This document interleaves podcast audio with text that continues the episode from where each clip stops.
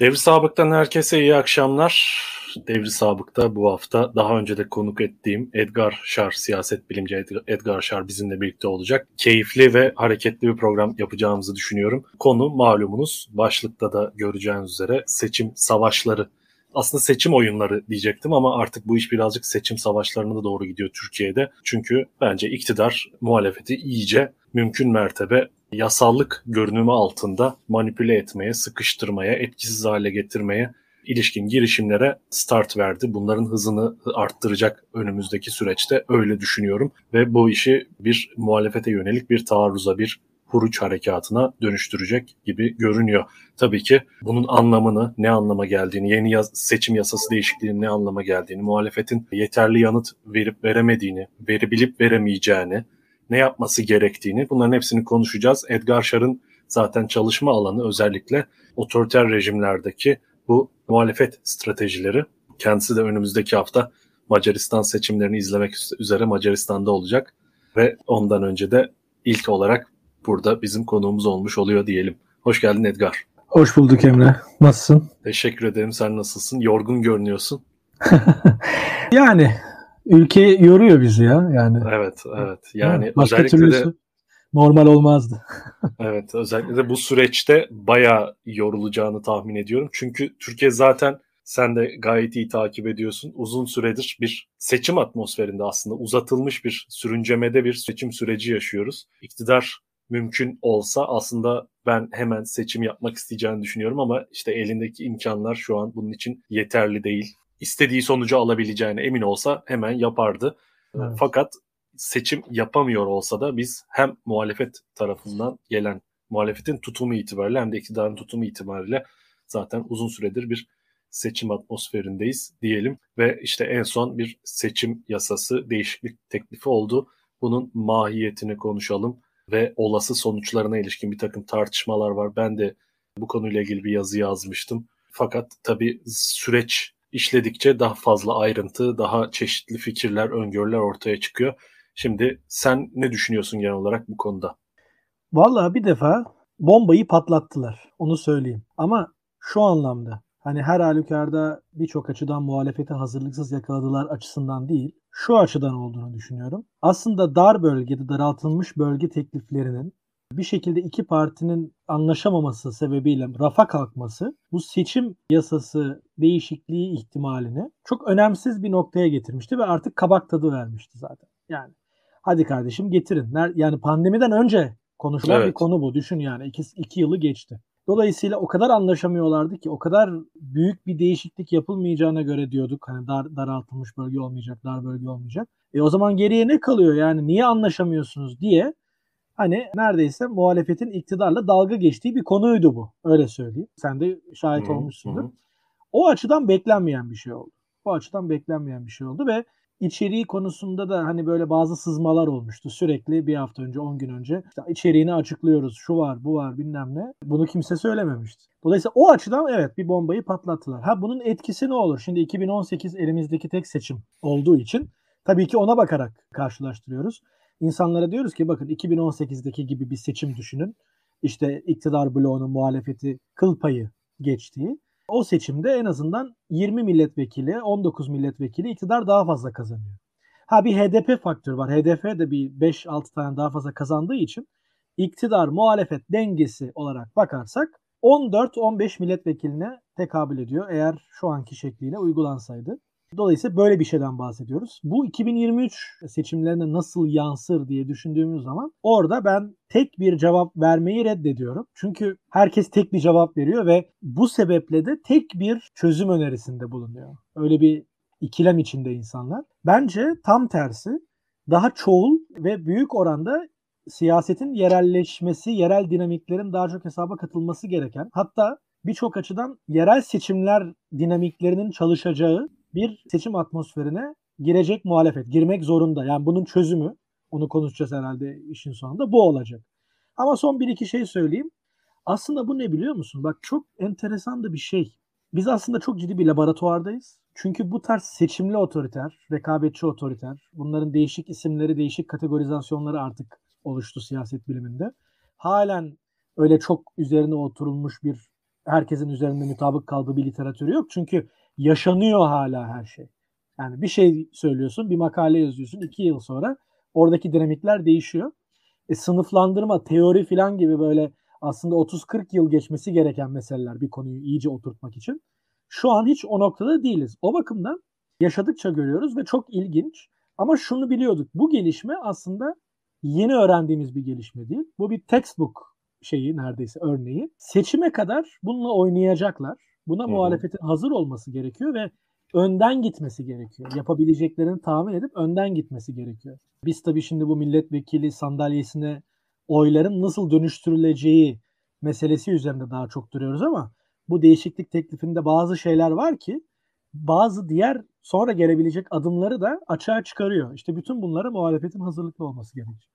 Bu yerel de siyasetin dinamiklerinin güçlenmesi gerektiği ve aslında merkezden listelerin doğrudan belirlenip tamamen bir elitler mutabakatı olarak karar verilip sonuca ulaşılacak bir süreç olmaktan çıkıyor bu. Ben senin söylediğinden bu çıkarımı yapıyorum ve galiba senin önerdiğin çözüm önerisi şimdilik bir karma liste şeklinde hareket etmek. Yani hangi bölgede hangi parti güçlüyse böyle bir ciddi bir tarama yapılıp analiz yapılıp çünkü bu yasa, yasanın alameti farikası ne? Bir yerelde artık vekil hesabı yapılırken barajın daha doğrusu ittifak oylarının hiçbir anlam ifade etmemesi barajın tek tek bölgelerde partilere uygulanması. Şimdi bu durumda her bölgede hangi partinin güçlü olduğu belirlenip yani bu şu sonucu doğuruyor çünkü bu altı partili çalışmayı, altı partili muhalefet çalışmasını göz önünde bulundurursak burada yerel küçük partilerin yerel oyları aslında anlamsızlaşıyor ittifak içerisinde vekil belirleme açısından. Şimdi bunların oylarının seçime yansıtılabilmesi, muhalefet tarafından bu gücün kullanılmaya devam edilebilmesi için ya bunlar bir şekilde güçlü partilerin listelerine bir şekilde yerleştirilecek bölge bölge hangi bölgede ne kadar oyu varsa ona göre hesaplanıp yerleştirilecek listelere ya da bir süre sonra bu partilerin varlığı anlamsızlaşacak eğer bu süreç bu şekilde hesaplanmazsa böyle bir planlama içerisinde sıkı bir mesaiye gidilmezse diye ben böyle bir şey sonuca varıyorum. Yani deva, gelecek ve saadet açısından aslında önümüzdeki seçimler bir onların varlığını da iktidar açısından yok saymaya doğru giden bir süreci başlattı bu yasa değişikliği. Acaba oradaki etkileri ne olacak? Muhalefete daha fazla yaklaştıracak mı onları? Yoksa daha büyük gerilimler, çatışmalar, muhalefet içi çatışmaları mı doğuracak bu? Özellikle liste belirlenme süreçlerinde. Yani eğer yöntem olarak önerdiğin buysa benim anladığım doğruysa. O yerel dinamiklere gelmeden şunu söyleyeyim. Bu adım aslında 2018'de de iktidar bloğunun kendisi için getirdiği bir şeydi. Çünkü 2018 seçimlerinde ilk defa Cumhur İttifakı oluştu. İttifak yasasıyla Mart 2018'de geldi o yasa. Ondan önceki bir önceki seçimler 1 Kasım 2015 seçimleri. Ve o seçimlerde AK Parti ve MHP'nin oyunu topladığın zaman ne yapıyor? 63 falan yapıyor. %63. Aşağı yukarı 50'ye yakın AKP oyu var. 11-12'de MHP var. Yani 62. Şimdi bundan 2 yıl sonra, 2-2,5 yıl sonra düşünsene bunlar oylarının ne kadar azalmış olduğunu. Daha seçim Hı-hı. ilanı da yapılmamış. Seçim Nisan'da, Nisan sonunda baskın seçim ilan edilmişti. 17 Nisan mıydı neydi? Bu yasa Mart'ta geldi. Daha öyle her ay anket yapılan seçim atmosferine giren bir anda değil. Onlar ama şunu biliyor kardeşim biz bir önceki seçimde 62 idik. Ve düşünsene onların oyları her bölgede her bölgede zaten küçük bölgeleri kayıran bir şey sistemimiz var. Sandalye sistemimiz var. Evet, Don sisteminden bahsetmiyorum sadece ama hı. evet milletvekili sayıları açısından. Yani Anadolu'da AKP ve MHP'nin çoğunluğu her halükarda sağladığı yerlerde ki bir seçmenin oyuyla bizim İstanbul'daki oyumuz eşit değil. Evet yani o tam o mevzu var ya benim oyumla bunların evet. oyu bir mi durumu var ya bu aslında büyük şehirler aleyhine şu an dağıtılıyor evet. hesaplanıyor. Evet. Tam net rakamları sayıları bilmiyorum ama İstanbul'da bir vekil çıkarmak için verilmesi gereken, alması gereken, bir vekilin alması gereken oy ile atıyorum Yozgat'taki farklı İstanbul'da daha fazla oy almak gerekiyor vekil çıkarabilmek için. Yozgat'ta çok daha kolay vekil olunabiliyor evet. aldığınız oy sayısıyla. Evet aynen öyle. Bu tabii başlı başına bir tartışma ve bunun çözüm önerileri falan filan. Tabii şimdi ona girmeyeceğiz. Şimdi buna bu varken bir de oyları %62 bir de AKP MHP'nin çoğunlukta olduğu yerlerde daha çok milletvekili çıkıyor. düşünsene hani ver 400 milletvekili senaryosu ilk kez gerçekleşebilecekti. Yani bunun için getirdiler bunu. Şimdi yani beklenti buydu ve düşünce de ya muhalefet kolay kolay birleşemez. Şimdi aynı varsayımla yine muhalefet kolay kolay birleşemez diye aynı yasayı kaldırdı. Yani böyle bir bu rejimin dinamiğini anlamak için hakikaten güzel bir şey. Yerel dinamiklerle ilgili şunu söyleyeyim. Bir defa şeyi bir iyice anlamak lazım. Bu yasanın hedefi yani sadece bu maddenin, bu milletvekili sandalye hesaplaması ile ilgili maddenin asıl hedef aldığı kim diye basitleştirici bir soru sorduğumuz zaman burada küçük partiler cevabı daha çok veriliyor. Halbuki tam olarak öyle değil. Hedef bütün muhalefetin çoğunluğu alma ihtimali. Tabii. İkisi arasındaki eğer tek bir hedef söyle bana hani fazla bir uzatma cümleyi dersen hedef küçük partilerle bu arada hoşlanmıyorlar küçük parti demek ama şimdi ben anketlere göre konuşuyorum ve bütün bu şeyde bir de o hassasiyeti yapamayacağım. Kimse kusura bakmasın. Küçük ve büyük partiler arasındaki ilişki, ilişki şey oldu. O bağları böyle oklarla hedef aldılar. O böyle evet. bir baktık bağlar sabah kopmuş. O altılı masanın dinamiği vesaire. Şimdi dolayısıyla hani böyle bir durum var. İki taraf da o bağı tekrar kurmak isterse iki tarafın da çaba göstermesi lazım ama küçüklerle olan ilişkine büyüklerin küçükleri gidip onlara şefkat gösterme ya da yanlarına çağırma ihtimali azaldı. Yani bu hedef alındı ve küçüklerin daha istekli olması, ay bizi mutlaka alın listenize filan demeye yönlendiren bir şey. O açıdan ben bombayı biraz da patlattılar diyorum. Ha günün sonunda bunun etkisi 5 olur, 10 olur, çok abartıyor filan da olabiliriz. Önemli değil. Önemli olan seçime kadar böyle çok şey yapılacak ve bir şey yapılmazsa, muhalefet önüne geçmezse meclis çoğunluğunu kazanamayacak. Bu bu böyle evet. düşünmek lazım. Etkisini ölçemek. Zaten esas mesele de bu. Yani meclis evet. çoğunluğunun muhalefet tarafından kazanılamadığı senaryoda siz Cumhurbaşkanlığını kazansanız dahi bu ciddi bir aslında kaotik evet. bir ortam yaratacak. Türkiye açısından bir belirsiz süreç doğuracak ve bu iktidar aslında böyle bir senaryoda hazırlanıyor olabilir. Yani bu bir B planı olarak bunu cepte tutuyor olabilir diye düşünüyorum ben. Evet tam orada parantez içinde şunu söyleyeyim. Bir önceki senle yayınımızda hatta hatırlarsan konuşmuştuk. Seçim günü psikolojisini konuşmuştuk. Seçim günü bu iktidar bloğunun kaybettiğine muhalefetin toplumu ve devleti, bürokrasiyi, bürokrasiyi inandırması gerekecek. İnandırması için iki seçimi de kazanması lazım. Yani evet. hem meclisi hem Cumhurbaşkanı. Birinden biri yetmeyebilir. Yetmez hatta. Mutlak, mutlak bir galibiyete ihtiyacı var. Evet. Evet. Yani dolayısıyla bu açıdan önemli. Şeye geri dönersek dolayısıyla bu partiler arası ilişki meselesinde aslında pazartesi günü sabah geldi bu teklif. Pazar günü ki senaryoda da yani bir pazar günü bu değişiklik hiç gelmeseydi de Deva'nın, Saadet'in, Geleceğin milletvekili çıkarması eşit oranda zordu. O zorlaşmadı evet. aslında. Ama hani şu pazarlık ihtimali ki o pazarlık tam öyle yapılmıyor. Mesela 2018 örneğini vermiştim ben. Saadet CHP'nin listelerinden 3 tane aday kontenjan almıştı ve İkisini de meclise sokabilmeyi başardı. Bunun karşılığında Saadet ne yaptı? Hani işin siyasi boyutunu, Kemal Bey ile aralarındaki ilişkiyi, bir depolarizasyon kaynağı olmasını, Saadet ve CHP'nin bir araya gelmesinin sembolik anlamını vesaire her şeyi bir kenara bırakıyorum. Matematiksel olarak ne verdi? Adıyaman'da, Elazığ'da, Maraş'ta sayabileceğimiz birçok yerde muhalefetin milletvekili çıkarması için destek oldu. Az da evet. olsa oylarıyla. Onun oyları tek başına sandalyeye dönüşmeyecek oylardı. Ama CHP'nin Hatta belki bir iki yerde de İyi Parti'nin milletvekili çıkarabilmesi için Saadet'in oylarının bir faydası dokundu. Şimdi böyle bir pazarlığın Deva ve Gelecek'le ve Saadet'le bu sefer yapılamayacağı bir durum ortaya çıktı. Aralarındaki ilişki hedef alınarak. Şimdi dolayısıyla neden bu pazarlığın ha. yapılamayacağını düşünüyorsun? Net daha ha. açık bir şekilde ifade eder misin Şu anlamda aslında? şu anlamda yine tabii pazarlık yapılabilir ortak liste vesaire üzerinden ama herkes kendi logosuyla girecekse Artık Hı-hı. bu pazarlık yapılamaz çünkü anketlere bakacağız biz. Özellikle seçime doğru giden gittiğimiz zaman da anketlere. İl il bakalım. İl il baktığımız zaman kimin hangi ilde bir vekil çıkarmak, bir sandalye çıkarmak için oy potansiyeli olduğunu göreceğiz.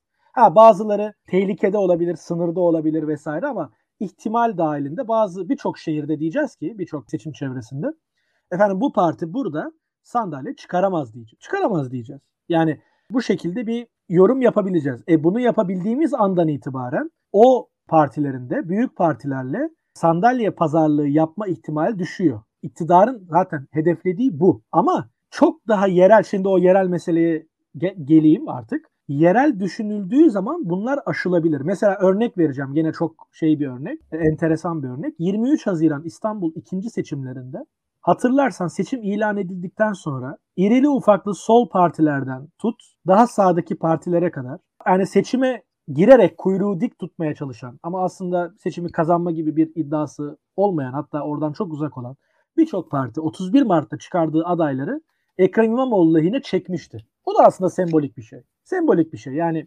demokrasiye bir müdahale yapıldı biz çektik. Şimdi o dönem ben çok iyi hatırlıyorum. Saadet çekecek mi diye bekliyorduk. Evet. Acaba ne yapacak? Ve şunu tartışmıştık bir yayında. Saadet'in çekmesi mi avantajlı yoksa seçime girmesi mi? Ekrem Çünkü oylar karşı tarafa gider mi? Evet gidebilir. CHP'ye oy vermek istemeyen bir sürü Saadet Partili iki adayın olduğu bir seçimde AK Parti'ye oy verebilir. Ama Saadet'in oyun aday olduğu yerde kazanamayacak bile olsa bizim şu kadar oyumuz var diye çıkabilmesi için o adaya destek verilen bir sürü şey var. Özellikle Saadet bu konuda bir geleneği olan bir parti. Ve sonuçta tabii ki kulislerden biz bunu duyuyorduk. Haberlerde geçenlerde de gazeteleri tararken gördüm. Saadet'in bu kararı gerçekten Ekrem İmamoğlu'nun lehine olacak şekilde vereceği konuşuluyordu ve en sonunda seçime girmeye karar verdi. Adayını çekmedi. O zaman değerlendirdiğimiz zaman evet hakikaten bu daha doğru olur ve bunu da öyle hani bir takım mülazalarla değil ölçerek filan yaptılar. O İstanbul seçimleri için çok ölçüm yapıldı ilçelerde vesaire. İşte yerel dinamikler çalışacak dediğim zaman bunu kastediyorum. Yani yerel seçim dinamiği çalışacak ama ilk cümlende senin söylediğin şuna emin değilim.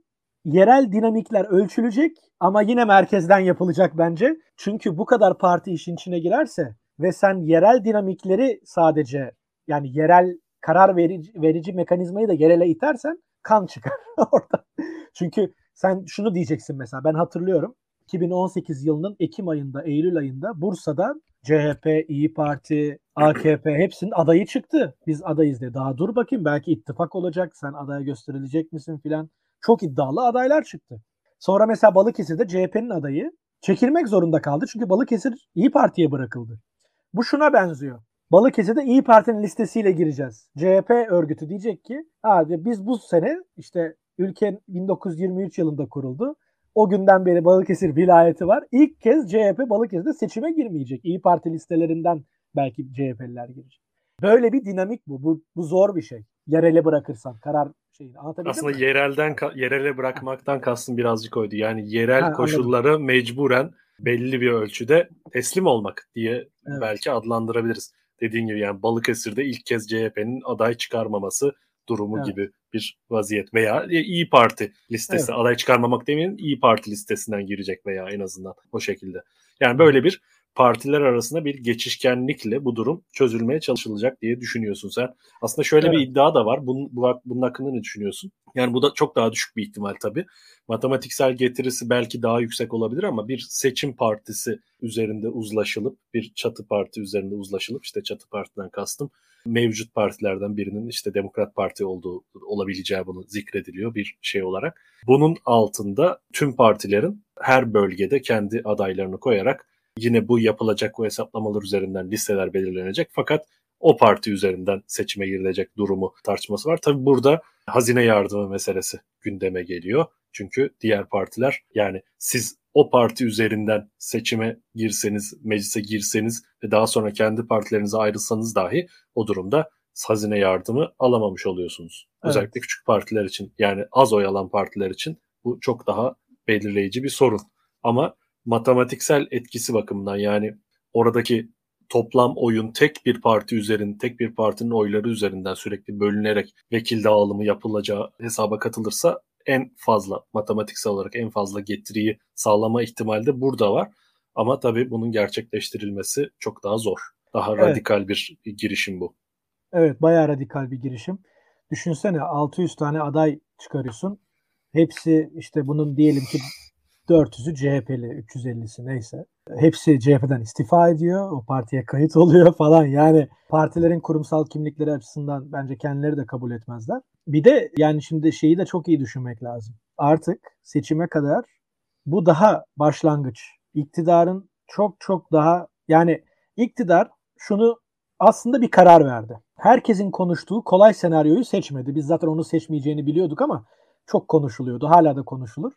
İşte seçimi yapmayacak, erteleyecek, efendim Hı. kaybetse de gitmeyecek gibi şeyleri bırakıp aslında bize bu rejimin özelliğini hatırlatıyor. Hayır kardeşim bu, rej- bu rejimin özelliği seçimli olması fakat seçimin kazanabil kazanabilmesi için iktidarında her şeyin yapılabilmesi. Her şeyin. Evet. Şimdi HDP'yi kapatıp HDP'nin yedek bir partisi vardı. Onun seçime artık grupla da evet, giremeyeceğini evet. düşünürsek e, efendim tiple girer. Ya onu soracaktım aslında ha. HDP meselesine gelecektim. Yani ha, HDP'nin seçim ilanından hemen önce bir organizasyon, bir planlı bir şekilde bu takvimin gözetilerek kapatılması durumunda işte Demokratik Bölgeler Partisi var HDP'nin o yedek partisi evet. gibi bulunan aslında bir mecliste de bulunan vekilleri olan bir parti var. Yanılmıyorum değil mi? Öyle bir onların bir bazı vekilleri DBP üyesi. Evet öyle ee, biliyorum ama tam emin değilim. Yani ben de şimdi ve o DBP'nin grubu olsa da mesela HDP kapatıldı. Bütün HDP'li vekiller işte siyaseten ceza almayan, yasaklanmayanlar bu süreçte çünkü böyle ihtimaller de var. Bütün hepsinin Demokratik Bölgeler Partisi'ne geçtiğini ve bu partide yeni grup kurulup tıpkı İyi Parti'nin 2018 seçiminde olduğu gibi CHP'den transfer edilen vekillerle işte DBP'nin seçime girme hakkı elde etmesi ihtimali ortadan kaldırılmış oldu. Çünkü sadece teşkilatlanma kriteri artık gözetiliyor. Grubunun varlığı yeterli değil. Mecliste grubu olması yeterli değil. Hatta hiçbir şey ifade etmiyor. Teşkilatlanma kriterin var veya yok ve DBP'nin öyle bir teşkilatlanma şeyi yok şu an. O kriteri karşılamıyor. İşte o tip meselesinden bahsediyordun. Oraya birazcık değinelim. Yani böyle bir ihtimal sence gerçekleşme şeyi nedir bunun? Yani bu yüksek bir ihtimal mi? HDP'ye ilişkin böyle bir girişim etkisiz hale getirebilir mi HDP seçmeni? En azından belli ölçüde sandıktan uzaklaştırabilir mi? Ben bu düşünme yönteminin iktidarın şöyle olduğunu düşünüyorum. Hep önceki seçimlere bakarak biraz anlamaya çalışıyorum. Çünkü hem kafaların içine giremiyoruz hem de biz öyle bir otoriter şeyin içinde olmadığımız için. Ama şu şöyle çalışıyor. Mesela ikinci İstanbul seçimine bakıyorlar. Erdoğan sağdan çekilmişti. Hani çünkü hep dendi işte Binali Yıldırım öne çıkarılsaydı, BK söylemi daha az olsaydı falan filan. Aslında kazanırdı zaten çok az bir farkla kaybettik. Bu BK söylemi işimize yaramadı, Kürtleri çok küstürdük filan düşüncesiyle zaten e, bir şekilde Erdoğan'ı ikna ediyorlar ilk seçimi iptaline. Ondan sonra bakıyoruz her gün Binali Yıldırım orada burada biz Kürtlerin de oyuna talibiz, HDP'nin de oyuna talibiz, onlara terörist demiyoruz gibi Erdoğan'ın önceki seçimde söylediği her şeyi tekzip eden bir dille BK söylemi aslında doğru değil, yerel projeler tartışılmalı filan bu kadar ileri de giden bir Binali Yıldırım var. Ölçülüyor, ölçülüyor, ölçülüyor. Haziran'ın 3. haftasında artık gelindi de seçime bir hafta kala. Bakıyorlar anketlerde halen 250, 300 bin, 400 bin fark var. Erdoğan diyor ki ya çekilin oradan, çekilin deyip iniyor aşağı. Aynen, aynen öyle. Ve hani siz bana bir şey söylediniz, tutmadı. Daha önce tutmuştu mesela 7 Haziran'dan sonra 1 Kasım'da Ahmet Davutoğlu öne çıkmıştı falan. O böyle işe yaramış gibi olmuştu ama bu sefer yaramadı. Ve Erdoğan son hafta alelacele İstanbul ilçelerinde dolaşıyor. 31 Mart'tan daha sert bir söylem. Öcalan kartı. Hepsi evet. o son hafta. Şimdi dolayısıyla tarz tüm tuşlara kararlar, basıyor iktidar. Evet, aynen. Şimdi ölçümünü yapar, değerlendirmesini yapar, kararını ona göre verir. HDP kapatılacak mı, kapatılmayacak mı? Bugün ben Erdoğan'ın da bildiğine emin değilim. Ama şunu biz işte muhalefet bir adım önden gitmeli derken onu e, düşünmek lazım. HDP kapatılabilir. DBP seçime girme yeterliliği yok. Olmayacak. Tip şu anda seçime girebilir gibi gözüküyor. 2022 listesinde var. Ama ona da bir tane şey yollarlar. Denetim yollarlar. Ya siz hakikaten 81 ilde örgütlü müsünüz ya bir bakalım bakalım derler. Olmadığını tespit ederler. Öyle. Bu rejim böyle çalışıyor şu anda. Evet. Ve günün sonunda aslında bak dikkat ederseniz rejim şeye çalışıyor. Seni seçimden bıktırmaya. Ya yeter ya. Bu o Sandıktan kadar umudunu evet. kesmene. Aynen öyle. O kadar adaletsiz ki biz bunu boykot edelim. Yani Venezuela'yı hmm. anlatmıştık. Venezuela'da bu oldu çünkü. Şimdi bu evet. olduğu anda olay bitiyor zaten. Onun için olay neyde bitiyor? Olayı bitirene kadar da oynayacak. Muhalefet olayı bit bitir yani olayın bitmesine izin vermeyerek sonuna kadar koşması lazım. Böyle bir şey var. Dolayısıyla işin bir de böyle bir yanı var. Bu liste olayıyla ilgili de şimdi aklıma geldi söyleyeyim. 6 parti artık birlikte. En azından 6 parti bir kendince bir kurumsallık oluşturup bir seçim hukuk işleri masası hani parlamenter sistem için oluşturmuşlardı. Şimdi sadece bu konu için oluşturup şunu ölçmeleri lazım. Her bölgeyi. Bazı bölgelerde tek bir liste çıkabilir. Bazı bölgelerde iki liste olabilir. Bazı bölgelerde partiler hepsi ayrı ayrı girebilir. Çünkü çok fark etmeyecektir beraber de girseler. Ayrı ayrı girebiliyorken girerler. Bu neye benziyor? MHP ve AK Parti bile yerel seçimlerde birçok yerde ortak aday çıkarmadı. Hani yarışmanın kendilerine zararlı olmadığını düşündükleri yerlerde. Ama o neyi mesela getirdi? Onlar ortak aday çıkarıyorsa muhalefet de o zaman biz de çıkaralım çünkü yoksa çok şansımız kayboluyor dedi. Muhalefet çıkarınca onlar e peki o zaman biz de çıkaralım dedikleri yerler oldu. Burada da biraz öyle çalışacak. Çünkü AKP, MHP de birçok yerde ortak liste yapabilir. Yani bunları iyi düşünmek lazım. Onun için 6 partinin bunları çalışması lazım. Ben burada yarınki yazıda yazdım. Hani soyut konuşunca 3 tane şey lazım. Bir, irade birliği lazım. Yani kardeşim biz ne olursa olsun bu iktidarı seçimle yeneceğiz. Yani bu ülkede demokrasi gelecekse ya da ilk önce bu iktidar gelecekse bu seçimle olacak ve biz seçimle yeneceğiz ne gerekiyorsa. Bunu nasıl yapacağızla ilgili anlayış birliği lazım. İrade birliği, anlayış birliği ve üçüncüsü çok önemli makullük, makuliyet. Yani makul olmaları lazım. Çünkü mesela Macaristan'da maksimalist olmamaları lazım maksimalist yani. olmamaları lazım. Mesela örnek vereyim. Deva ve Gelecek şu anda anketleri kabul etmiyorlar. Kabul etmiyorlar. Anketteki oy oranlarını kabul etmiyorlar. Diyorlar ki şu anda diyor şey ülkenin koşulları çok uygun değil. Anketlerin çoğu telefonla yapılıyor vesaire. Haklılar bir kısmında ama o zaman bir tane siz güvenilir yaptırırsınız günün sonunda. Onun sonuçlarına göre bak- bakılsın ama şeye göre bakılsın. Yani teknik hep hepsinin anlaşabileceği yöntem daha teknik, daha bilimsel, daha objektif yöntemdir. Ve ortak listeler kavga çıkarmamalı. O çok önemli. Mesela Macaristan'da böyle çok büyük kavgalar çıkmadı ama çok uzun sürdü. Uzun sürdüğü anda aa işte kavgalar oluyor bilmem ne bir de altı parti var bunu sızmadan da olmaz kesin sızar. O dönemde şey oluyor yani orada özellikle 199 sandalyeli parlamentosu var Macaristan'ın. Bunun 100 küsürü e, dar bölgelerden seçiliyor. Dar bölge ne demek? Onlar da altı partili bir ittifak. Tek aday koymaları lazım her şeyde. Onlar ön seçim falan yaptılar bu iş için. Ama yani şimdi bir tane bölgede en sağ aday kazandı. E, sol aday ona kolay kolay oy verem sol seçmen ona kolay kolay oy veremeyebilir. Ön seçimi de kazansa. Diyelim az az farkla kazandıysa filan. Yani çok fire şey, verebilir yani. Fire verebilir. Son dönemde moral üstünlüğünü kaybetmesinin sebebi Macaristan'da muhalefetin şey oldu. O listelerin çok uzun sürmesi oldu. Neredeyse kampanyayı bıraktılar ya. Yani başbakanlık adayı için Ekim'de ön seçim yaptılar iki turlu. O zaten bayağı bir tartışmalı geçti.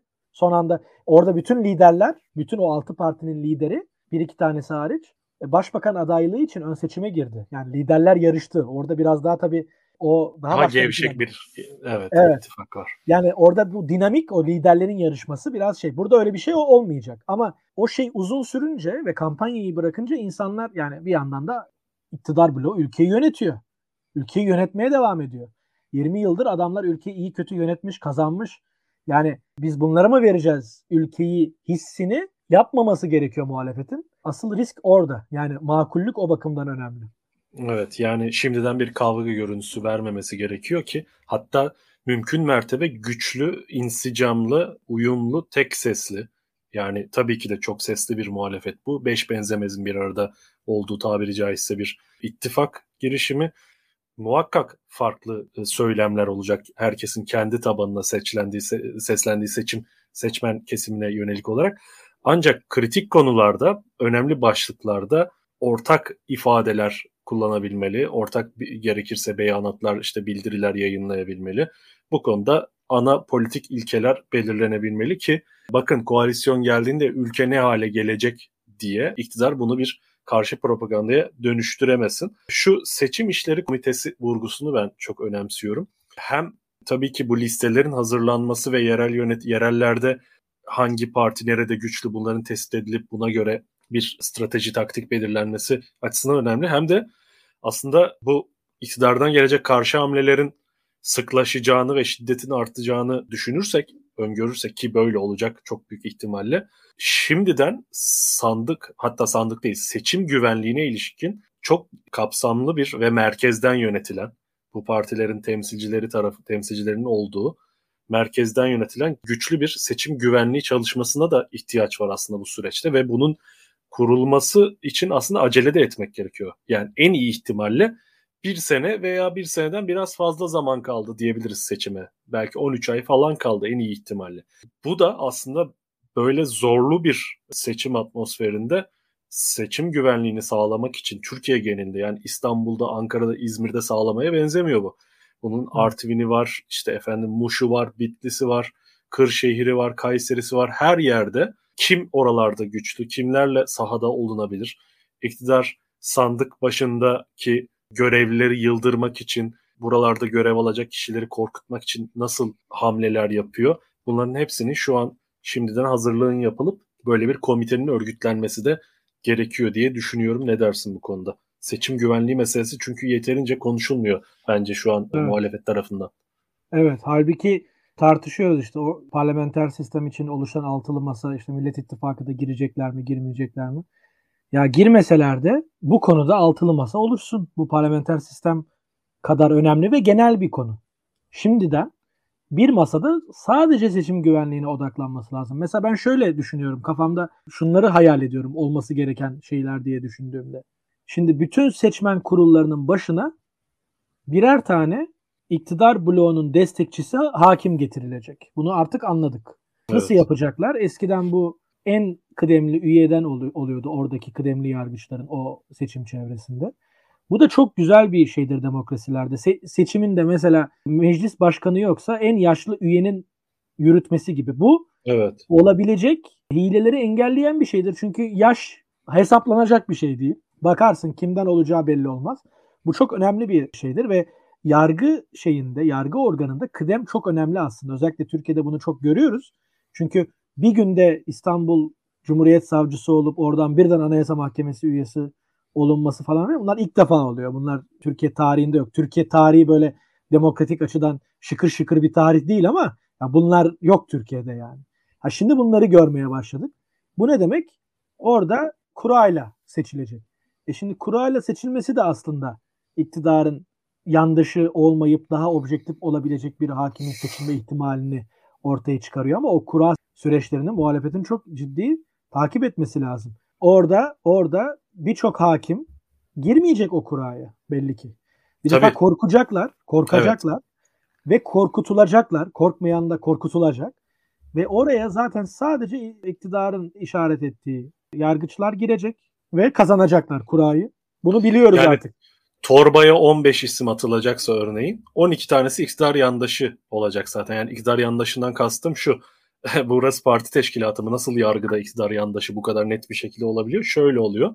15 Temmuz'dan sonra özellikle ciddi bir tasfiye gerçekleşti ve şimdi birinci sınıf hakim deniyor ancak birinci sınıf hakim statüsünde şöyle bir hile yapıldı. 15 Temmuz'dan sonra teşkilatlardan gelen isimler, avukat isimleri hakim olarak.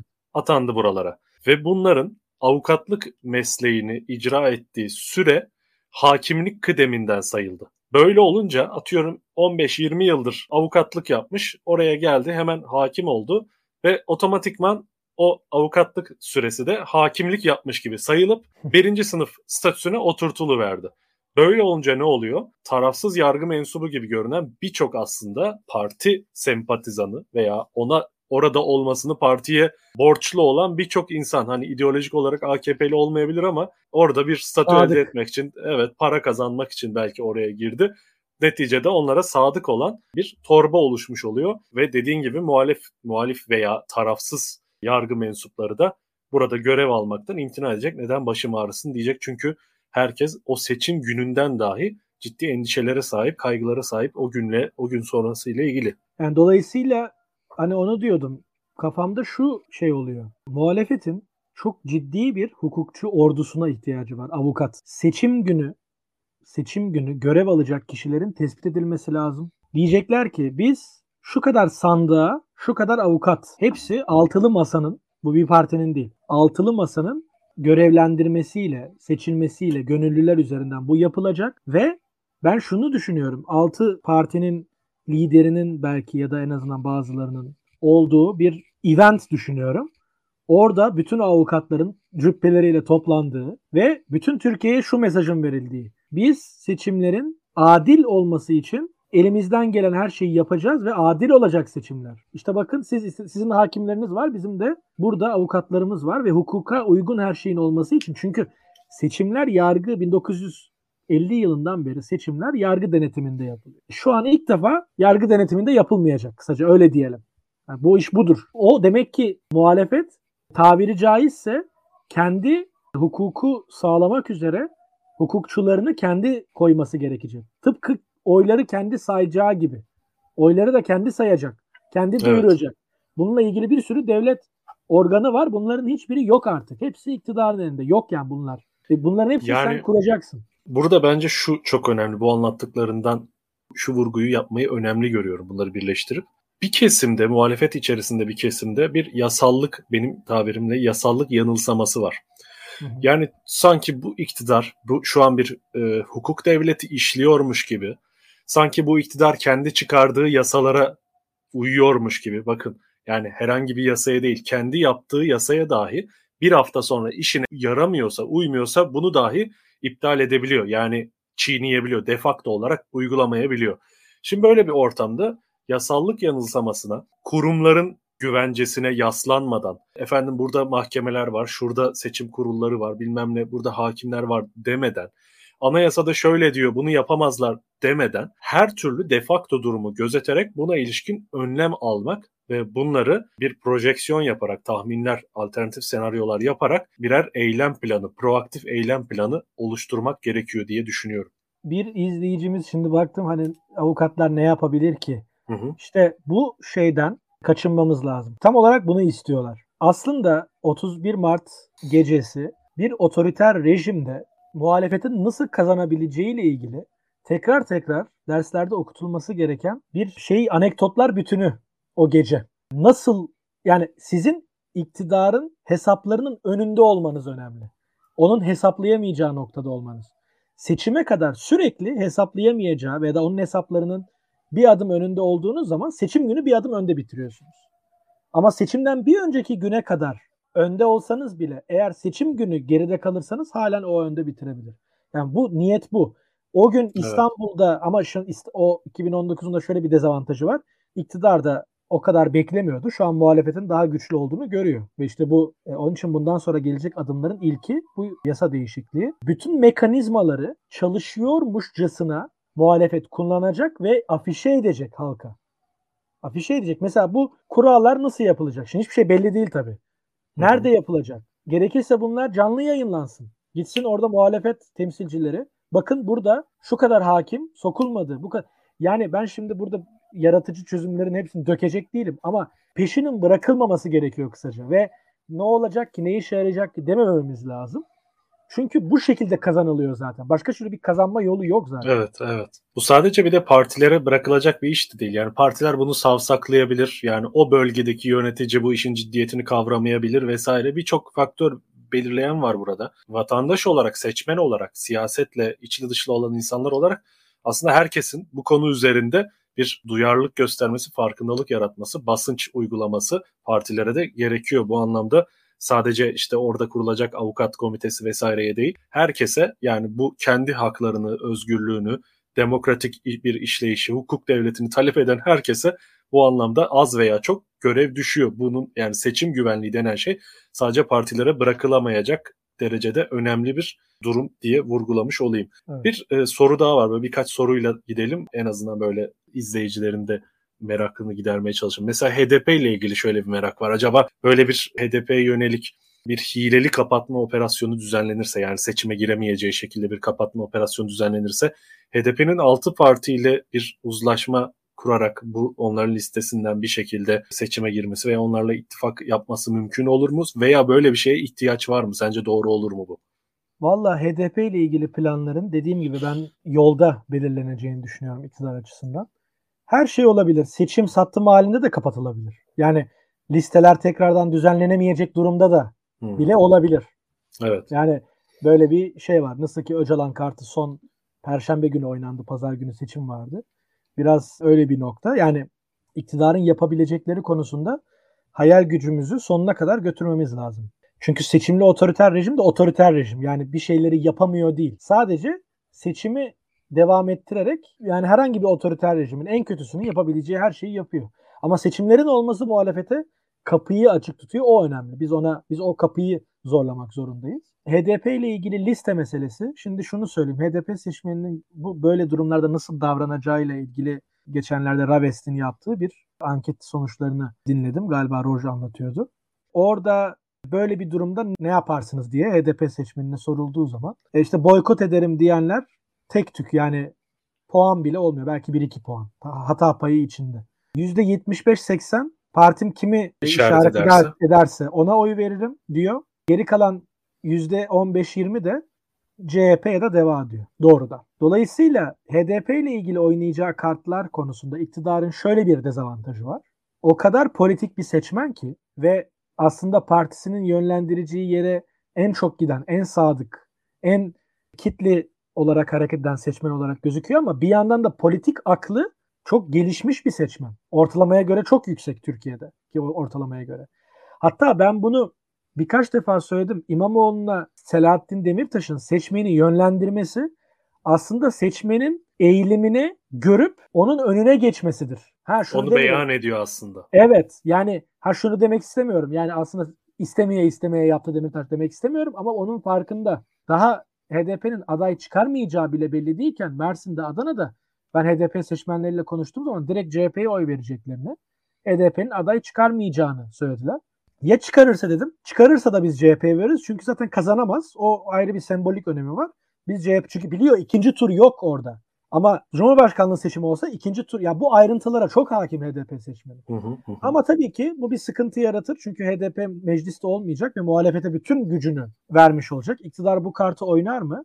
İşte o zaman bunu da hesaba katmak lazım. HDP dahil evet. muhalefetin bunu da hesaba katarak işini yapması gerekecek. Bu çok önemli. İşte. Bir evet, adım önde yani, olmak. Burada dediğim gibi yasallık yanılsamasına takılmadan sürekli defakto her türlü defakto senaryoyu gözetmek gerekiyor. Süremiz bitiyor, bitmek üzere. Bir dakika gibi zamanımız kaldı. Senin söylemek istediğin, eklemek istediğin bir şeyler varsa alayım.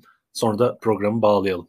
Valla çok kısa sürede ne derim bilmiyorum ama madem bir şeyi tekrar edeyim. Muhalefetin bu işten kurtulmasının yolu irade birliği, anlayış birliği ve makullüktür. Çünkü eğer bir arada durmayı muhalefetin otoriter rejimlerde kazanmasının tek yolu bir arada durmaktır. Bu artık bir yasa gibi ve iktidar da sürekli bunu hedef alıyor. Bu hedefe karşı doğru verilmesi gereken yanıt daha gevşetmek değildir bağları, güçlendirmektir.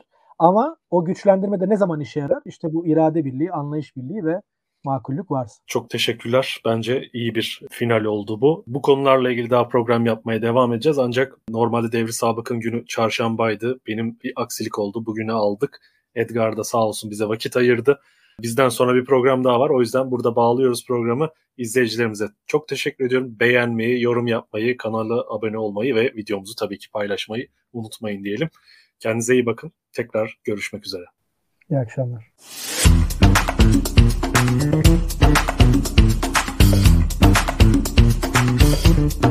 you.